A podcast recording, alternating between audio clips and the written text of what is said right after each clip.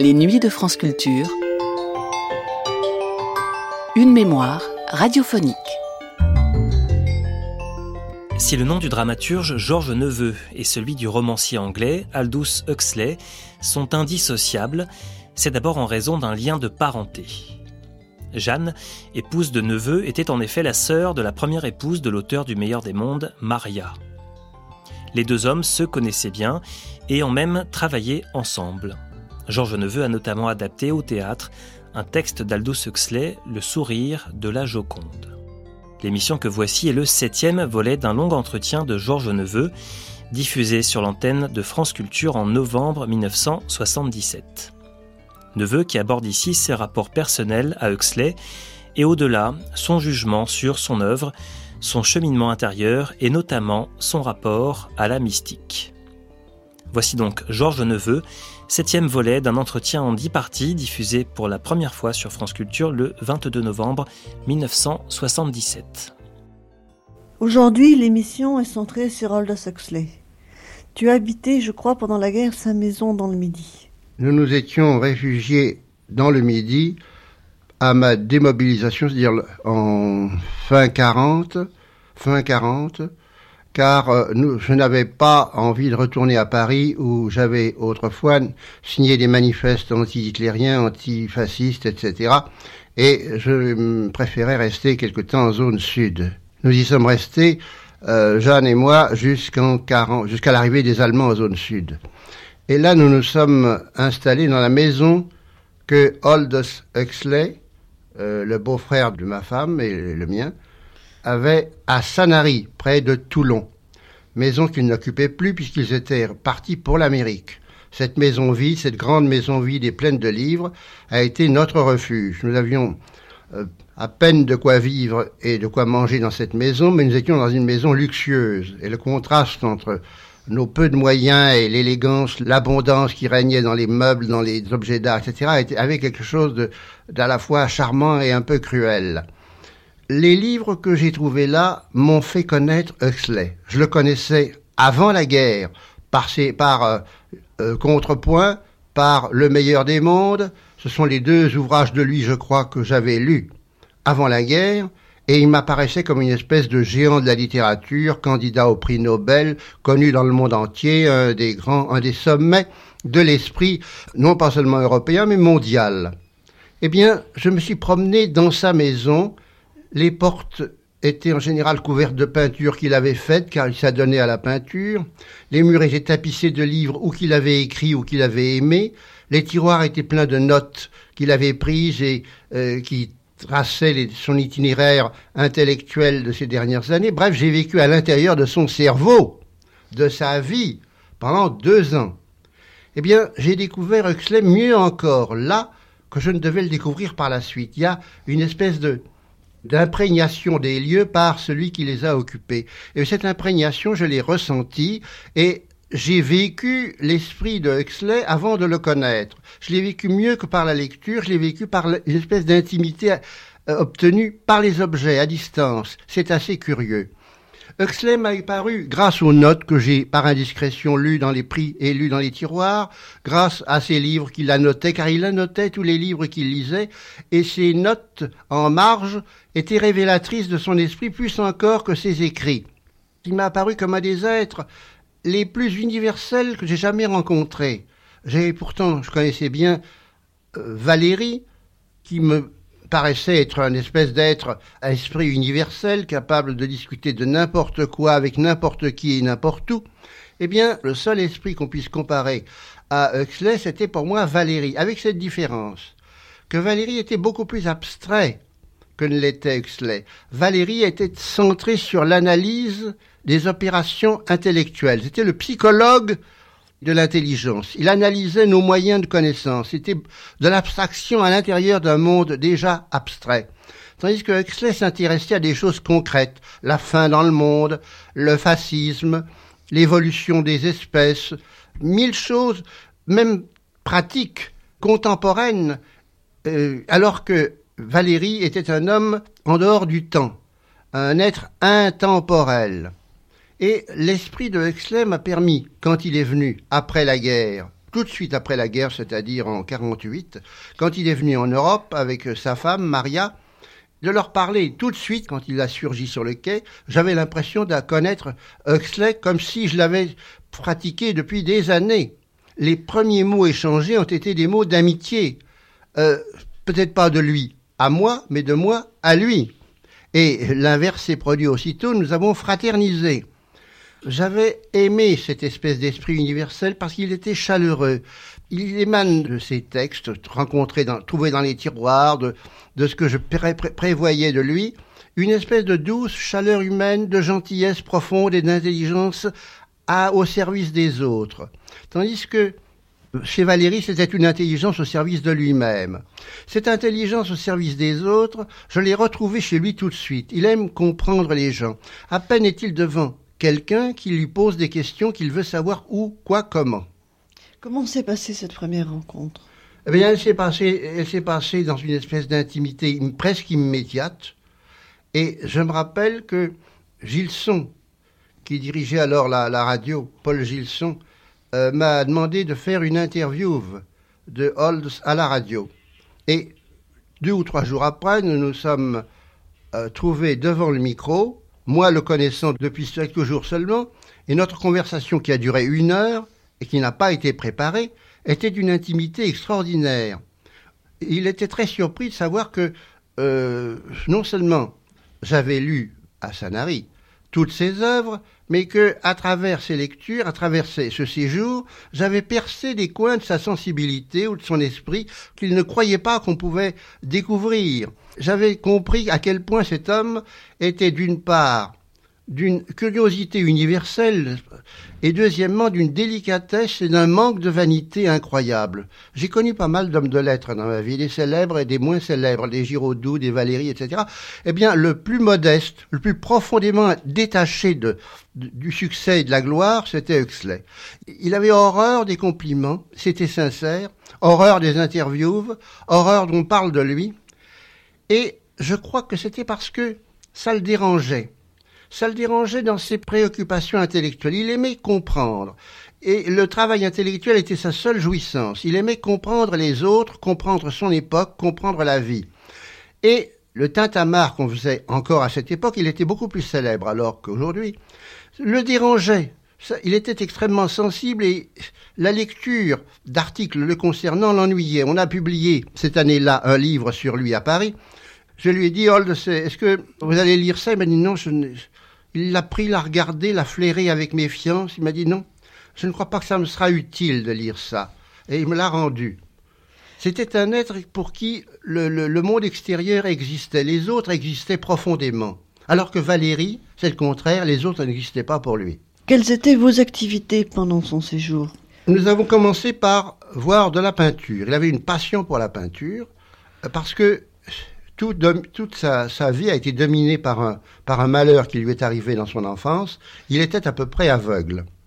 Il avait recouvré une partie de sa vision euh, grâce à des exercices, grâce à un régime alimentaire, euh, euh, grâce à une volonté de voir et une perpétuelle attention à ce qu'il voyait. Il avait recouvré une partie de sa vue, mais il était tout de même un homme éloigné physiquement des choses, par cette, euh, demi-aveuglement. Il avait à Sanary, par exemple, une machine à écrire que j'ai trouvée, qui est une machine à écrire spéciale où les caractères étaient dessinés en, d'une façon énorme, les touches étaient énormes, de façon qu'il puisse, en tapant du doigt, voir très bien les lettres sur lesquelles il, il tapait. Eh bien, les musées étaient pour lui un endroit merveilleux, car les musées, c'est de la couleur. Et s'il voyait mal les, le dessin des choses, les limites des gens et des choses, il voyait, il percevait beaucoup mieux la couleur. Il était dans un état de joie dès qu'il était dans un musée. Et il connaissait, car il avait fait deux fois le tour du monde, il connaissait à peu près tous les musées du monde, pas seulement les musées d'Europe, mais les musées d'Asie, euh, d'Amérique, d'Australie, il connaissait tout ça. Et il pouvait comparer des toiles et des toiles de maître de tous les pays et de toutes les époques. C'était extraordinaire, ce jeu de comparaison entre les époques, les, les, et les styles, les, les pays et les conclusions politiques, sociales et psychologiques qu'il en tirait. Car de ces tableaux, il ne se contentait pas de tirer des, impressions euh, artistiques, il en tirait des conclusions sociales. Par exemple, la peinture hollandaise lui, permettait de comprendre certains, toute la vie hollandaise, etc. Il allait beaucoup plus loin que la critique d'art. C'était une espèce de connaissance à travers la peinture.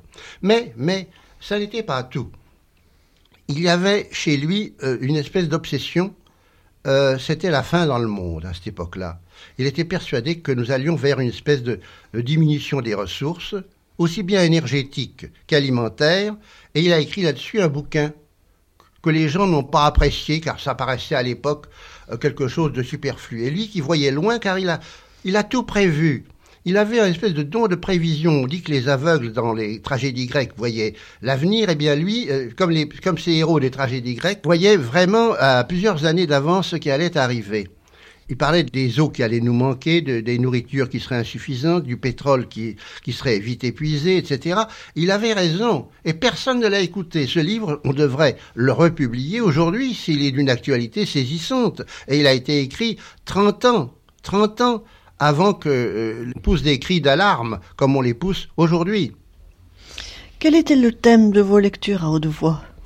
Eh bien, ces lectures à haute voix, nous les avons faites à la campagne à Juliac que nous avons passé quelque temps, une habitude qu'il avait prise avec sa femme, comme il avait du mal à lire, toute l'immense connaissance qu'il avait, cette immense lecture qu'il avait conservée dans sa mémoire, et il avait une excellente mémoire, il l'avait obtenue grâce au dévouement passionné de sa femme, Maria, la sœur de ta mère, et Maria lui a lu à peu près des milliers de livres tous les soirs, cet homme qui n'y voyait pas avait une séance de lecture grâce à Maria qui lui lisait d'une voix égale des livres anglais, français, parce qu'il parlait français comme un français. Il avait fait des études à Grenoble et euh, il était euh, euh, aussi versé dans, la littérature et dans la, science française que anglaise.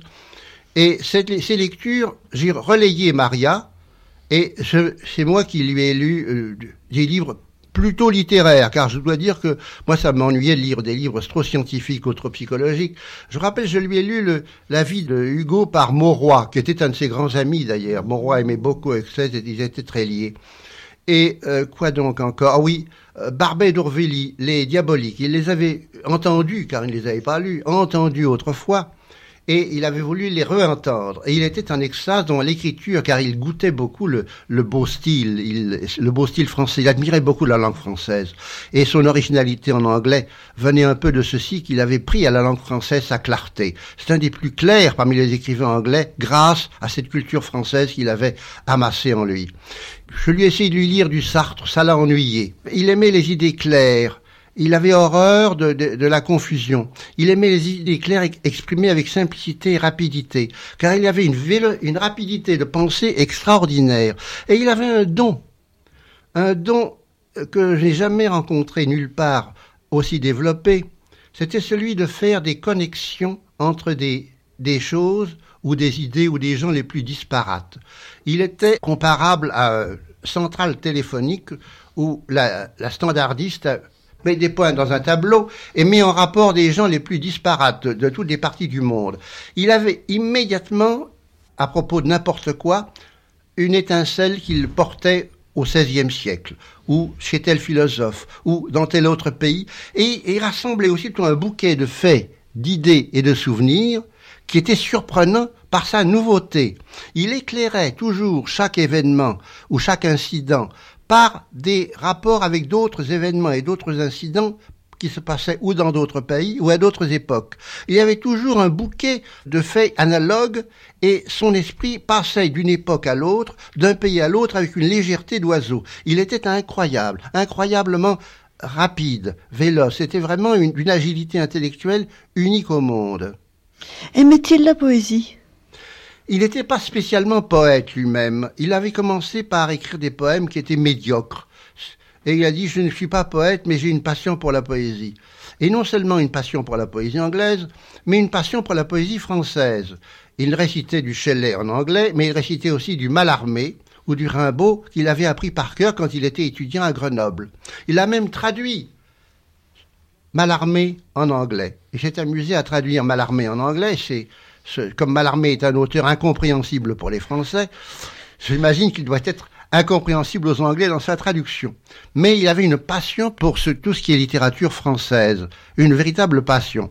Et quand il, à son retour à Paris, après euh, avoir navigué à Rome ensemble, il a été euh, à la Comédie Française voir l'adaptation que j'avais faite d'Othello. Il connaissait tout Shakespeare presque par cœur, enfin les grandes scènes de tous les drames de Shakespeare.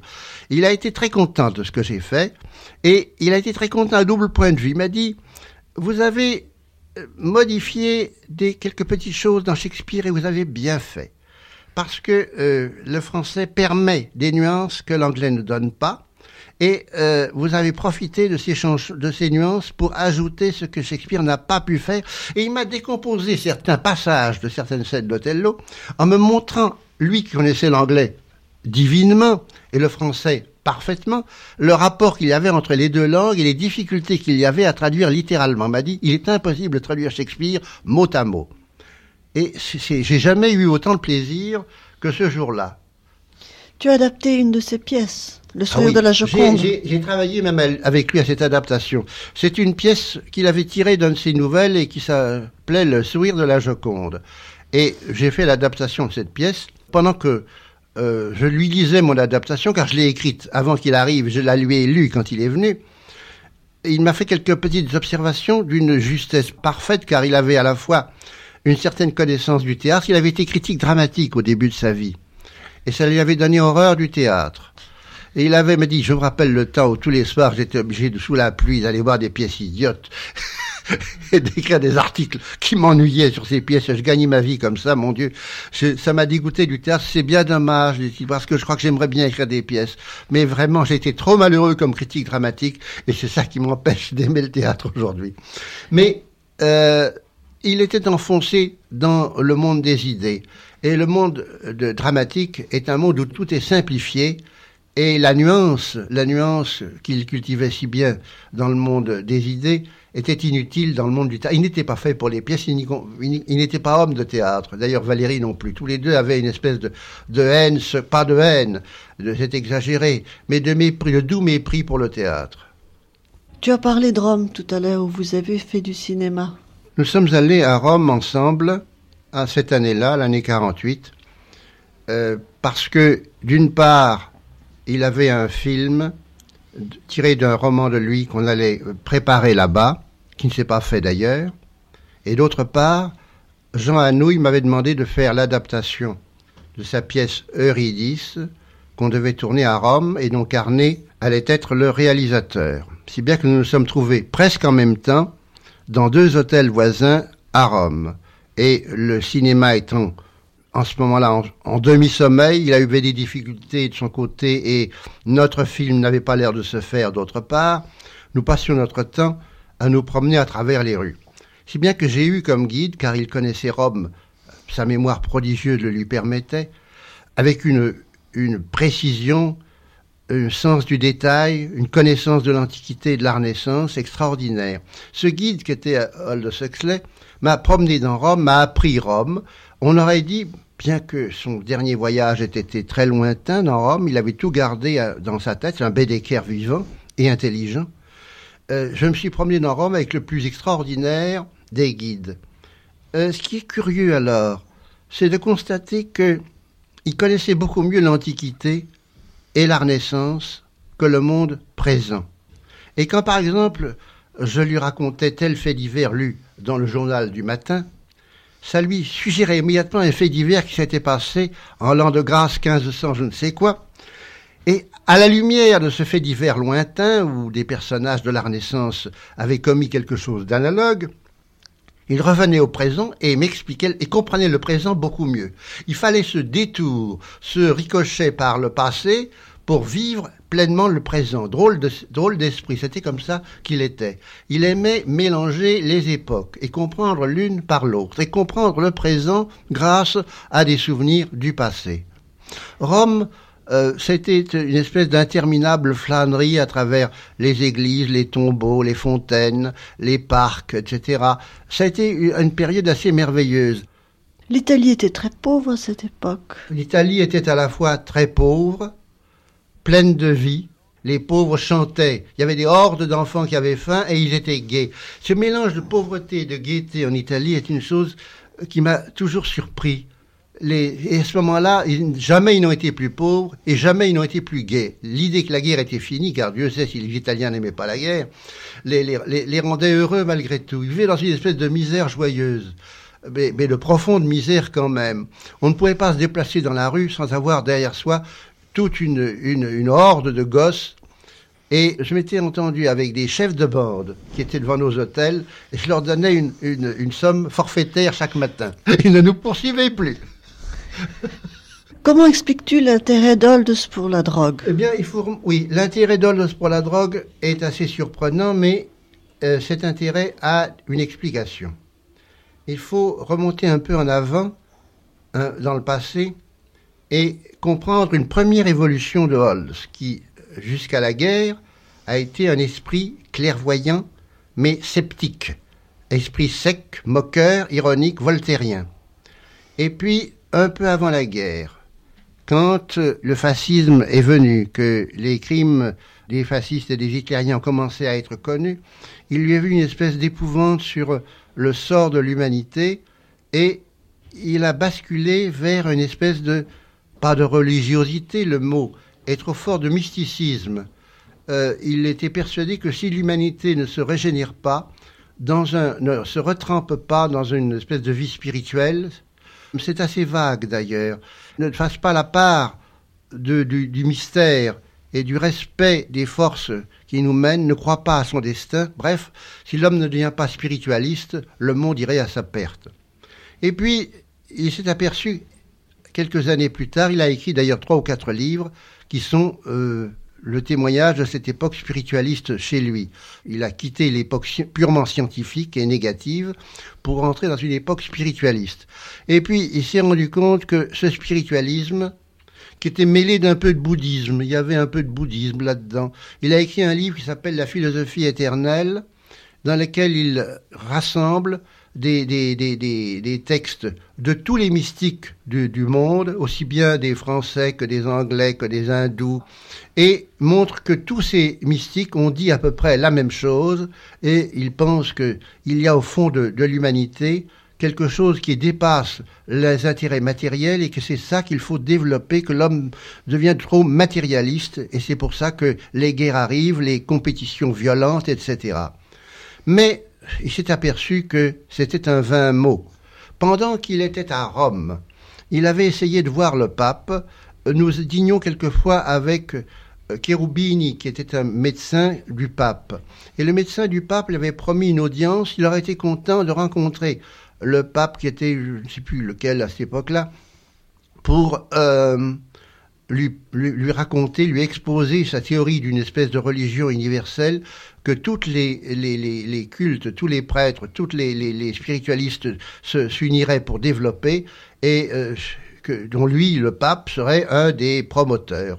Et cette idée a probablement déplu au pape, car le professeur Cherubini euh, avait exposé vaguement la thèse de Holdes et il n'a pas eu son audience, il n'a pas pu rencontrer le pape. Il a continué pendant quelques années dans la voie du spiritualisme, qui avait succédé chez lui au matérialisme, et malgré tout un peu déçu par euh, cette voix qui était un peu solitaire, car les hommes n'étaient peu faits pour l'écouter, il a bifurqué dans une voie bizarre. Il a pensé que l'homme euh, a besoin de mettre à jour ses fantasmes, ses folies intérieures, ses rêves, et que le seul moyen pour ne pas les développer dans des guerres et dans des révolutions, c'est de les apaiser, de les satisfaire par l'usage de la drogue, des drogues. Et il a fait lui-même quelques expériences de drogue, assez maladroites, je suppose, car il, euh, a eu deux ou trois séances de drogue qu'il a racontées dans ses livres. Et il a écrit un bouquin qui s'appelle Les portes de la perception, qui sont non pas une apologie de la drogue, c'est trop, mais une espèce de rêverie par laquelle il croit que l'humanité, si les drogues étaient organisées et répandues avec sagesse, pouvait rendre les rapports entre nations, entre individus, entre classes sociales, plus doux, plus humains. Moi, je ne suis pas du tout d'accord avec lui. Je cite cette période de sa vie. Je le lui ai dit quand il est venu une dernière fois en Europe. Et il m'a dit oui, ça demanderait trop de la part, il faudrait des congrès pour obtenir que ça ne soit pas de la folie, cet usage des drogues. Mais, dit-il, je crois que l'homme doit être transformé. Il ne peut pas continuer à être ce qu'il est. Et la seule façon de le transformer, c'est par des moyens pharmaceutiques, car je ne crois plus aux moyens purement idéalistes, je ne crois pas non plus à aux purs moyens de discussion euh, scientifique, je crois que c'est la pharmacie qui nous aidera à, à éloigner de nous les fantômes de la guerre et de la révolution et de la bataille des classes.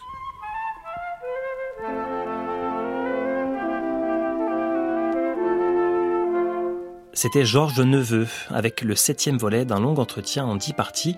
Première diffusion de cette émission sur France Culture le 22 novembre 1977.